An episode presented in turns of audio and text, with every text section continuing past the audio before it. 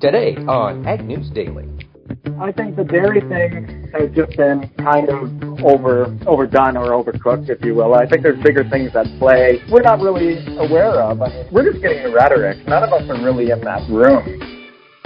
Good afternoon, ladies and gentlemen. Hope harvest is off to a good start for our friends in the upper Midwest. I'm Mike Pearson, co-host of the Ag News Daily podcast, joined today by Delaney Howell. Delaney, how you doing?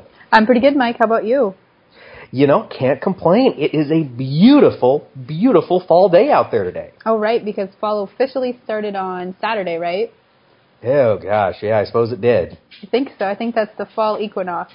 Yep, yep, you're right. Are you a uh, are you a fall lover, Delaney? Are you getting fired up about pumpkin spice lattes and sweater weather? Um, I don't like pumpkin spice lattes, but I do like pumpkin flavored things. I saw at the grocery store they've got like pumpkin flavored cereal and bread, Pop Tarts. So yeah, I'll probably partake in some of the pumpkin flavored things this fall.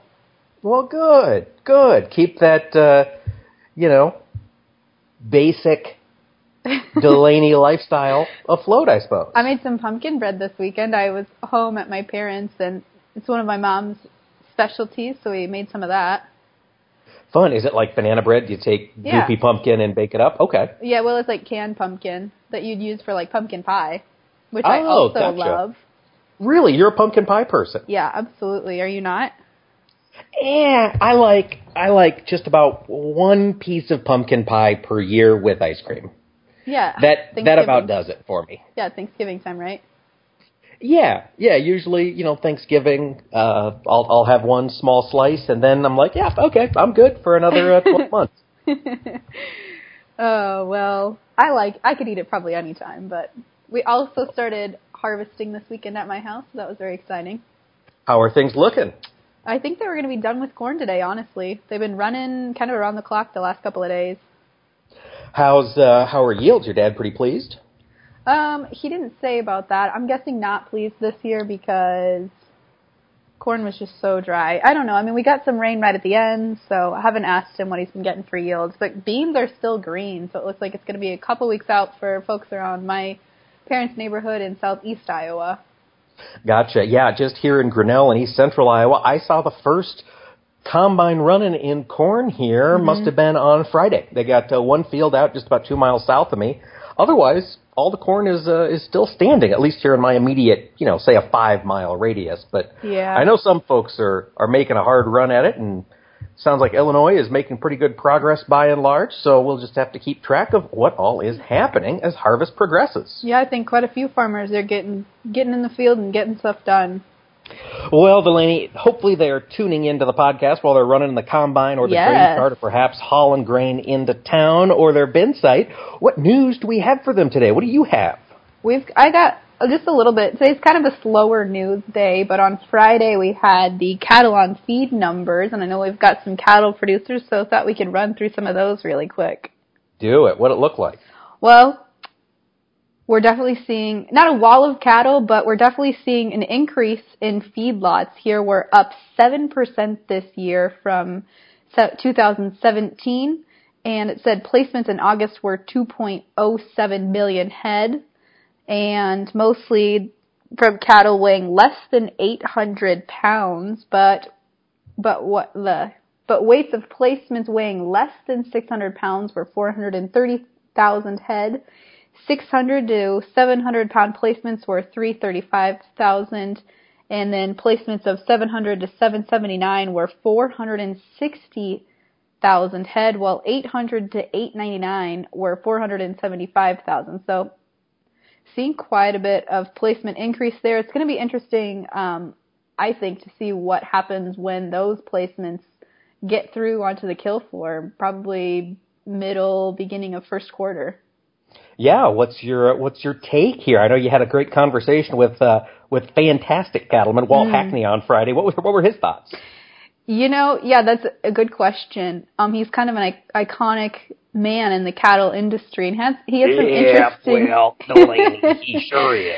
he had some interesting thoughts to say. Um, when I asked him if he thought that there was a wall of cattle, he just absolutely said no. Like that was his answer was just no. Um, so he doesn't see that wall of cattle being an issue, at least in this year. He said, you know, maybe looking at the beginning of 2019 is when we may see an increase, but packer margins are up. There's really, I mean, there's incentive to keep killing, so I don't know. It's going to be interesting. Yes, and Delaney, the proper term today is harvesting Yeah, okay. those whatever. animals. So if PETA Yes. listens, then we don't get in trouble, right? I no, they're going to be mad regardless. PETA's got nothing better to do. They all need rental properties so they can stay busy. Um, yeah, yeah, I think that is interesting. Basically, the the big numbers for our listeners who maybe didn't see it, uh, cattle on feed numbers were at 105 percent over a year ago. Yep. Placed, we were 107, and marketed, we were just at 100 percent of year ago levels. The big number that jumped out at me was the other disappearance. We saw 112 percent of last year's disappearance rate, which it you know can be ascribed to a number of different things, and I, yeah, I, mm, I don't know. It's just the disappearance. I think is always an interesting category to uh, to keep an eye on. Like, do people steal each other's cattle? Do they just die? You know, some it, yep, some of it is mortality. Some of it could be, although I'm betting it's not because cattle on feed only looks at lots bigger than a thousand head. Right. Um, I was going to say it could be some folks are maybe pulling some off show lists and selling them local. You know, I mean, there's Mm-hmm. plenty of margin there if you want to contract a processor in town and do some local quarter or half beef for sale. That's there's definitely profit there. Well, but we're- I, I, you know, I don't know how many that how much of that is the- actually happening. At the Howell family farm, we're adding to disappearances because we've had a loose, I think it's a heifer now since mm, beginning of the summer. She just wanders around, wanders around the the county neighborhood. There you go. That Yeah. would count as disappearance. Pearson Cattle always has had uh, has contributed to that as well. I should say. Yep, no kidding. Well, Delaney, so you hit on something there. We're talking beef. You're talking uh, plenty of demand keeps those Yes. kill levels high. One of those main drivers of demand has been beef exports. We've continued to see year on year phenomenal increases in exports, most of which heading to Japan and South Korea. And we've got some South Korea news today. We do. What is it? So, one of the, not the very first thing, of course, tearing up the uh, Trans Pacific Partnership was one of the first things, if not the first thing, President Trump did in office. But one of the first number of things was basically threatening to get out of the U.S. Korean Free Trade Agreement. And uh, that prompted South Korea into action. President Trump said it was a terrible deal, and uh, we were getting hosed here in the U.S. So they went back to the drawing floor, and today they are going to re-sign an updated KORUS, uh, K R K O R U S, KORUS, yeah, Yeah. Korea U.S. Free Trade Agreement. Yep. And uh, basically, uh, nothing really has changed. There was some minor updates to some of the way intellectual property is looked at, some minor updates to sort of medical device handling and patent protections. As far as ag goes, it looks like everything is still going to be the same. We should maintain that wide open pipeline into South Korea for U.S. beef exports. This new KORUS will be signed today at 3:45 uh, Eastern Time this afternoon. That's exciting. I, I wonder if we'll see any spark in the markets today from that. I mean, tomorrow from that. I I kind of doubt it because Yeah. nothing really changed. Right. You know, there Well, was- true. There was no real real reduction or modification in in anything outside of a few mm-hmm. very very niche industries. However, I do think this is a good sign. I believe, and listeners, correct me if I'm mistaken. But I believe this is the first new deal signed under President Trump. New, you know, Oh. in quotes, the first free trade Right. agreement that we've actually signed and not just backed out of. So I think that is a good sign, hopefully, for the future. It sounds like it, Mike.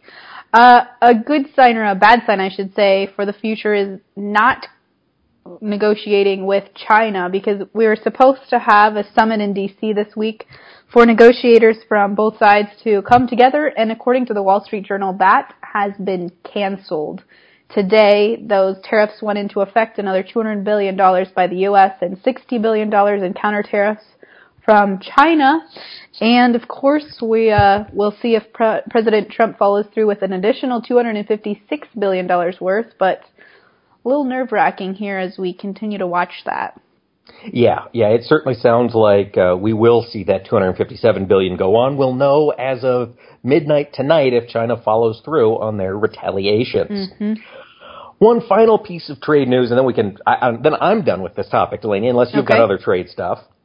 But uh, we had an update here from the European Union. Cecilia Malmström, who is the EU Trade Commissioner, said the EU and the United States are still in exploratory talks on how they can pursue a limited trade agreement. Back here two, three years ago, the trade community was really working on TTIP, the uh, whatever, basically TPP for Europe between the U.S. and Europe, the Technological Trade Investment Partnership. I don't know what the heck it stood for. Uh, President Trump, of course, tore that up. It was a, a multilateral deal.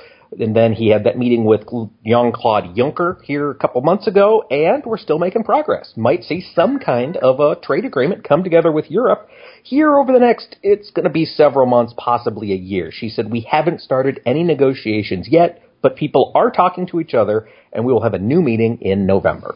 All right. Well, Mike, I had just two other quick pieces of news today. Starting with Bayer, they're trying to or going to appeal the California case of Dwayne Johnson, and not Dwayne the Rock Johnson, Dwayne right. Johnson that was a groundskeeper or gardener who filed a lawsuit claiming that he got um, non-Hodgkin's lymphoma from Roundup Ready, and I believe just today Bayer filed the appeal, which was um, $289 million worth that was awarded to Dwayne, saying that the evidence was not supported and not provided enough evidence at the August trial. Yeah, which that was expected. You know, yeah. Bayer, of course, wasn't going to write a check for 279 million without uh, yeah. certainly making an effort to get the the deal redrawn or reconsidered. Yep. Speaking of big checks, Delaney, there have been two stories really driving the news today. The first is Brett Kavanaugh and the uh, oh gosh, ongoing yeah, shenanigans I there. I don't want to even talk about that. Yep. Not connected to agriculture. We're just going to avoid that completely. We're going to punt it. Uh, but that's that's chewing up a lot of the airwaves today when it comes to news. The other one is a group of analysts, oil analysts, have gotten together and they expect oil prices to rise towards hundred dollars a barrel by the end of 2018, early 2019, basically because the sanctions against Iran, one of the world's largest oil producers, are going to start to bite, and that is going to force a lot of Asia to come back into sort of the more standard market and put a lot more demand on crude oil supplies. Hmm. If this happens, producers, remember, we need crude oil for pretty much everything yeah. we do. All of our nitrogen is, you know, derived from crude oil or natural gas, you know, all of these things. Everything to run our, our machinery is powered by crude oil. So this might be a time, if you haven't locked in a lot of your uh, spring needs for, for fuel, uh, yeah, I'd be tempted to certainly look at locking in a chunk of it and, uh, you know, then at least maybe take a little bit of this risk off the plate because it seems like we have a little bit of a heads up here. Might see another $20 spike here in uh, crude oil futures heading through the year. Okay. Well, Mike, the last piece of news I have for today is just a little bit of an update here on some final numbers, or, well, not quite final numbers, from Hurricane Florence. North Carolina is continuing to review the damage that it caused to their ag industry and so far have calculated as of yesterday that poultry losses are at 4.1 million birds, representing 57 farms and 211 different poultry houses, and their swine losses remain at about 5,500 head of swine. Okay, bad, but not uh, not the end of the world right. for uh, for North and I Carolina. Think, I think they're still waiting, I'm, and I think that the concern is still that um, manure flooding facilities or manure flooding could cause, I guess, drowning um, on some of the hog farms too. Mm. Oh, still, that's still a threat. I, I think so. Ugh, wow. Yeah, yeah. yeah. Keep keep uh, North Carolina in your prayers. A lot of producers out there are struggling as we head into harvest time. Yes. And Delaney, that brings me to my final story, not necessarily ag related, but of course, harvest means a lot of hours in machinery, right? We're riding mm-hmm. in the mm-hmm. combine, we're riding in the grain cart, we're riding in a semi, and of course that means we gotta have stuff to listen to, right? Yes. And you're a Sirius fan. You're a Sirius XM person, aren't you? Yes. I am a Pandora person. I love Pandora. I keep it on my cell phone and stuff, wear it in my headphones.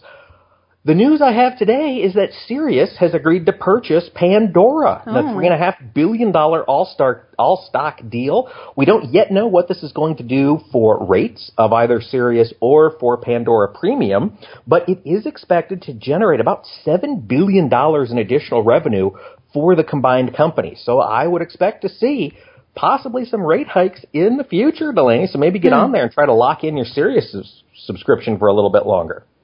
Yeah, if it goes up anymore, I probably would cancel it. Oh no. I like it, but it's just I don't know. Yeah, you don't love it. I lo- I know. I think I've kind of fallen in love with like the personalities on it, like the talent. Perfect. Yeah. Yeah. that's that's what drives audio. That's what it's all about. That's hopefully that's why people listen to us, right, Mike? Personalities. Exactly. Exactly. well, we've got some uh, some mixed personalities in the grain Yeah. markets today, Delaney. Before we talk to our good Canadian friend Matthew Pott, what do you think? Should we jump into the markets? Let's do it, Mike. All right, folks. And our markets are brought to us by our friends at the Zaner Group. Harvest is getting on. You're going to start to be thinking about what to do with all of this crop you're harvesting. Give our friends at Zaner a call. They can help you put a plan in place and stick to it to reduce your marketing risk. You can reach them at 312-277-0050 or find them on the web at zaner.com. And in the corn market, D's corn up three and a quarter cents at 360 and a half. The March contract also higher by three and a quarter at 372 and a half. In soybeans, the November down six and a quarter cents at 841 even. The January down six, closed the day at 855 and a quarter. Chicago wheat December contract up five and a quarter cents at 527 even. The March up four and three quarters to close at 545 and a half. Jumping over on the livestock side, we've got weakness in the cattle complex today. October live cattle down 90 cents at 121.17 and a half. The December down a dollar 45, closed at 117 even. Looking at feeder cattle, the September contract off 50 cents at 156.45. The October down a dollar 77.50, closed the day at 156.30. And mixed trade in lean hogs with the October up 70 cents at $61. The December down 42 and a half, finished the day at 56.97 and a half. And of course, a quick look at the dairy market in class 3 milk. September contract down a penny at 16.13 with the October down 6 cents to bring us to 15.98. And without further ado, let's jump it up to the Great White North and hear from our pal, Matthew Pott. Hashtag Market Monday brought to us by our friends at Barber Cattle. Are you looking to buy or sell quality cattle? Make Barber Cattle your first call. Laura Barber of Barber Cattle and Sons of Kentucky can connect you with high quality cattle and they work nationwide. Call Laura at 859-229-7691. That number again, 859-229-7691. Get the best cattle with Barber. Well, for today's Market Monday discussion, we're talking to one of our friends north of the border, Matthew Pott, who is an analyst and economist in Ontario, Canada, and author of the daily column Grain Perspectives. Matt, thanks so much for talking to us today. Thanks for having me. Matt, I want to start here. I know it's a Market Monday episode, but I want to talk about one of the fundamentals affecting the markets, and that is NAFTA. Give us an update from the Canadian perspective. Is dairy really the holdup at this point? What are people in Canada talking or saying about NAFTA? I, I I think the dairy thing has just been kind of over overdone or overcooked, if you will. I think there's bigger things at play that we're not really aware of. I mean, we're just getting we're just getting the rhetoric. None of us are really in that room. So I think your other key factors are going to be Chapter 19, which is all about Mhm. your disputes um, solution. That's going to be real key, and that's something our government's definitely set on trying to make sure we have a good agreement that way. And here in Canada, the other thing, and I don't know how much of a hiccup this would have necessarily, is just the media access or the cultural access. I mean, we like, um, I guess the government really wants to keep control on what um, can Fox buy our our news networks and whatever have you. And I, I think that is, is generally fair personally, just being the fact that we need to keep our identity. We're already getting a lot of U.S. news and um, whatever else, much less than you get, much more, sorry, than what you would get in Canadian, right? And then I, I also hear a little bit of rumblings that um, it's your patents on things like pharmaceuticals and how long until we could, how companies can actually produce a generic version and et cetera. So there's, there's things still going on, but at the same time, October 1st, that's the Quebec election here. So that's definitely the political advantage from the Trudeau government is to kind of let this deadline slide because right now the, the focus needs to be on Quebec. And if there's anything, any news where Canada has to give up something, that's not going to fare well in the key battleground of Quebec, especially when we have a federal election up, up and coming in a year. So, Matthew, just because a lot of our listeners, and myself included, aren't all that hip to how Canadian politics operates, when you say this is a Quebec election coming up, what offices are being elected, and how does this tie into, you know, President or Prime Minister Trudeau's, uh, you know, continuing power in office? It has nothing to do with Trudeau's continuing power in office right now. What it does have to do is focusing on the next election and making sure that Quebec gets, I mean, right now it's relatively close. The Conservatives have an advantage over the Liberals to win Quebec. So the way that politics work here is you've got the federal level, then you've got the provincial level where the elections are different times, and we elect what's called the premier, and it operates for the most part the exact same as the federal, and then we go down to municipality, right? So it's three tier here, and so getting um, maintaining Quebec is key when it comes down to winning the federal election. And obviously, if the Liberals, um, the Liberal Party in general, is going to want to make sure that they keep as many seats or get as many seats in Quebec as possible.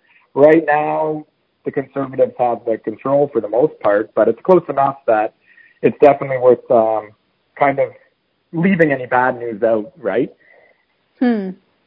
Matt, the if other thing, the other thing I wanted to ask you about, because I'm curious, and we've kind of been discussing it with some farmers. We did a road trip a couple weeks ago, um, and, and we're in South Dakota. But would it be possible for farmers in North Dakota, Minnesota, Wisconsin, some of those bordering states to Canada to ship, well, especially beans uh, to Canada? I mean, would that ever make sense? Have you heard anything about that being a possibility?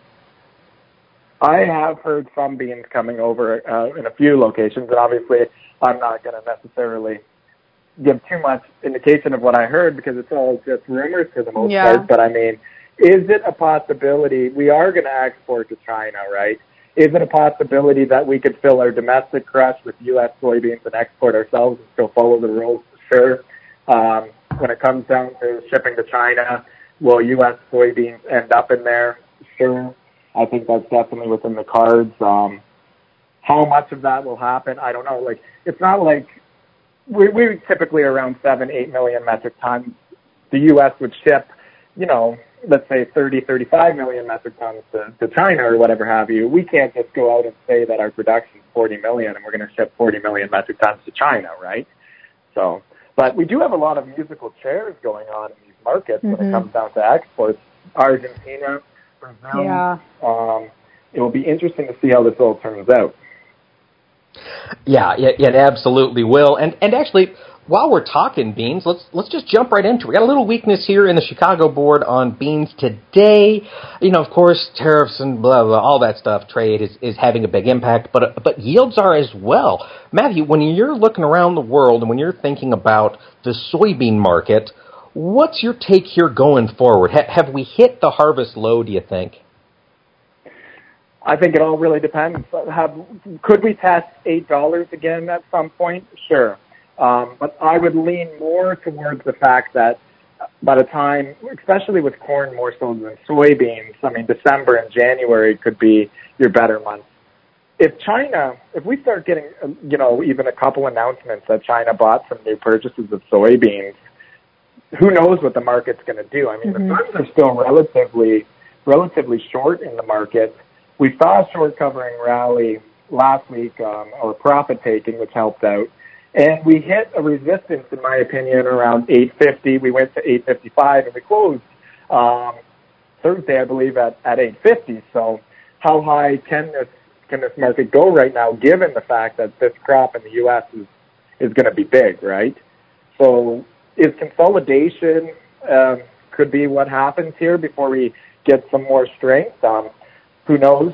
When it comes down to it, I think in this type of market, it's risk management that's key. The advantage is um, for us in Canada is that we still, even though our dollar is a little higher right now, we still have a weak dollar, which is helping us still get at ports, you know, eleven twenty five and maybe eleven fifty if we get a little strength here um, to the port price. But who knows where this um, where the soybean market can go in China? China could be a pain about this whole thing. You're seeing substitution, and we still got other bearish factors like the fact that Brazil is going to practically plow down rainforest to plant more soybeans, right? And mm-hmm. we got that African swine fever too. So there's there's big picture resistances um, in the market right now as well. So maybe you know when we get into October, late November, we might see that historical little bit of strength too. But it's it's kind of like a it's a market that is full of emotions right now, and it continues to be that way, right? Matthew, looking at emotions and stories, I know you've talked about selling the story before. In the in the soybean market in particular, would you be selling on rallies or on, on small stories that cause short rallies, or would you advise producers to hold on? I mean, if if producers have to sell some beans here, what should they be doing? I mean, we talked. You mentioned risk strategy as well. There, can you walk us through some of that? I think a lot of that's going to depend on what percent sold you are. I mean, your risk tolerance, if you're 60, 70% sold when you sold over the $10 mark last spring, is going to be a lot different than the, than if you're 0% sold, right? Um, and, and so when it comes down to the 0% sold thing, I, I think we definitely want to manage risk um, one way or another. And that all really depends on, on the producers, right? You can sell incrementally in these type of um, environments. You can look at options. A lot of that, because because where we are as far as price, I wouldn't go out and say, okay, let's get everybody to 60% sold tomorrow, because it really depends on on where you were before, right? Um, 60 to 70% or, or higher right now I'm comfortable waiting this out a little bit here for my Ontario producers. When it comes down to my U.S. producers, it's a conversation each time about finances and making sure that um, we're managing that aspect of the business because nothing's really certain.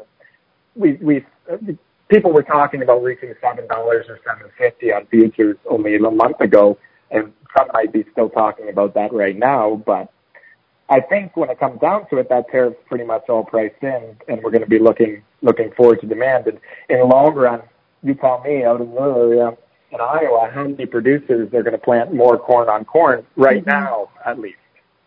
A lot is is yeah. just my totally anecdotal coffee shop conversation number is you know, depending on what happens with their lenders come January and February or, you know, late December, um, as long as they're able to, I'm hearing a lot of folks looking to add more corn acres this next year. Is that a similar story in Ontario or are, are they pretty fired up about adding more bean acres?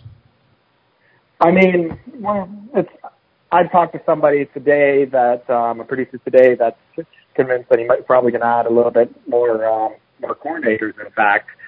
So it kind of makes you wonder.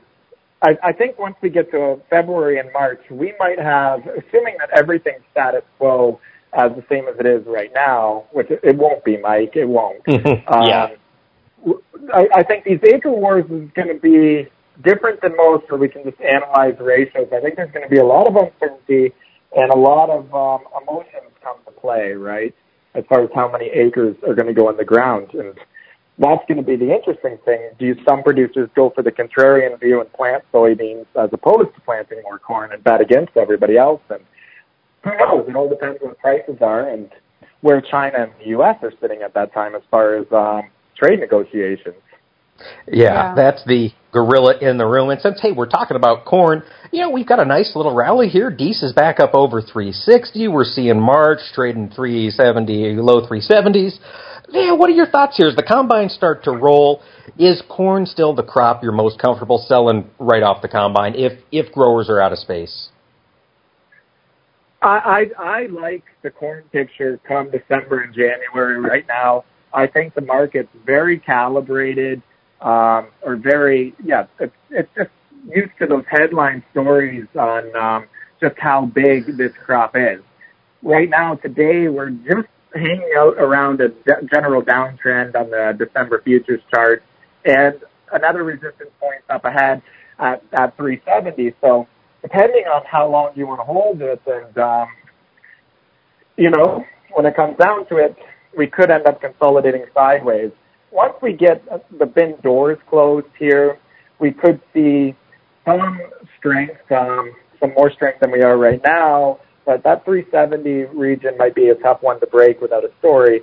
At that point, we might start to focus a little bit on global, which is going to have that picture might be a lot different than what it is right now too.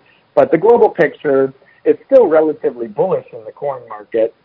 So it wouldn't surprise me in the corn market to see that same old story where once the bins are closed, your December, January strength. Um, and if you, some producers might have free storage for that time or can make it through there. I think that's the point when I, depending again, Mike, on what percent sold you are, right? But I, I don't think we're going to hit some home runs during that time mm-hmm. because we are going to get closer to the big acre war question. But January might just be the optimal time for the corn market, and um, depends. Realistically, that's going to be different for every producer, right? And what percent sold you are um, each commodity. But um, it's there's lots of questions that we're going to find out there. But I think I think we might get a little bit of resistance up ahead here. But I'm more looking at a long-term game right now as far as what the market's concerned.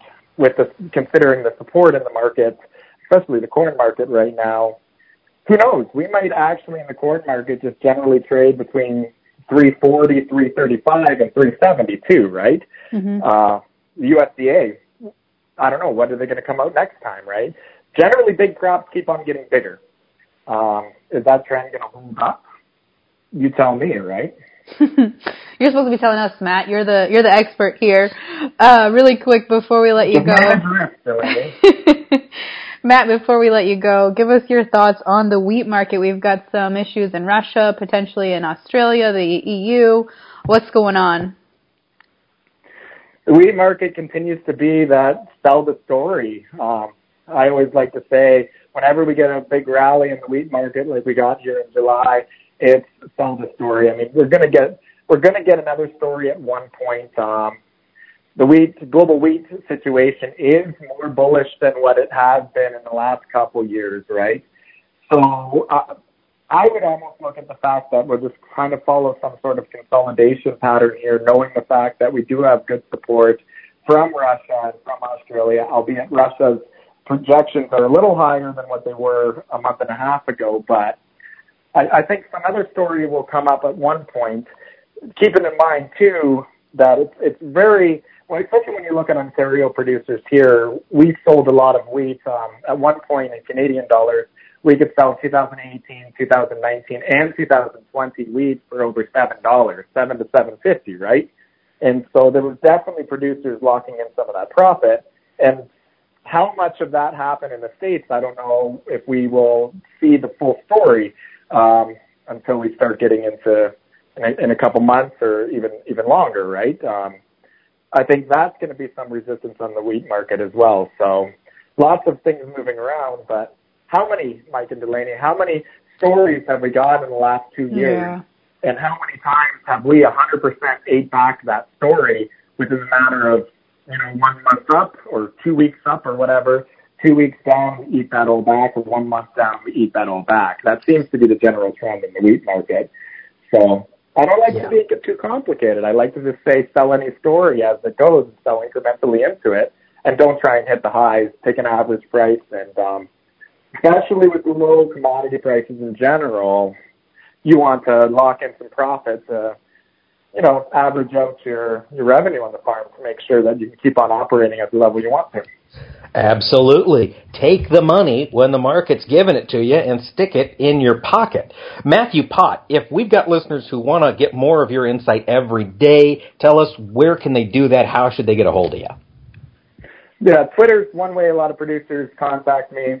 Send me a direct message at Matthew Pot. That's with one T um, on the pot. And you can also go to www.grainperspectives.com grainperspectives.com. Sign up for a free trial there or email me at matt at grainperspectives.com. and I'll get you on the list for a trial, 30 day trial. Fantastic. Well, Matt Pot, we always appreciate your insight and appreciate you taking the time to talk to us. Thanks, guys. Have a wonderful day. Well, Matt always has some interesting perspectives to share there, especially with uh, what's going on with NAFTA. I think that's just great insight, Mike. It is. You know, it's always good to hear the perspective of uh, of north of the border, and you know, I was intrigued that he said that not all Ontario producers are chomping at, or champing at the bit rather to plant more soybeans this next year. That's interesting to me. I figured they'd all mm-hmm. be lined up to uh, put beans in the ground there, Delaney. Yeah, I'm kind of I was kind of surprised by that, but uh, not bad news for us by any means. By for U.S. No. producers, I should say. We've got some Canadian listeners too, so. Absolutely. But if any of our listeners from any continent or country, Delaney, mm-hmm. want to get in touch with us, how should they do it? Oh, they can find us on Facebook and on Twitter, Mike, by the handle at Ag News Daily. Or if they're not on social media, they can always head to agnewsdaily.com and listen to any of our past episodes there. Or they can contact us directly through the website with any ideas or suggestions they've got or comments that they'd like to share with us. With that, Mike, should we let the people go? Let's let them go.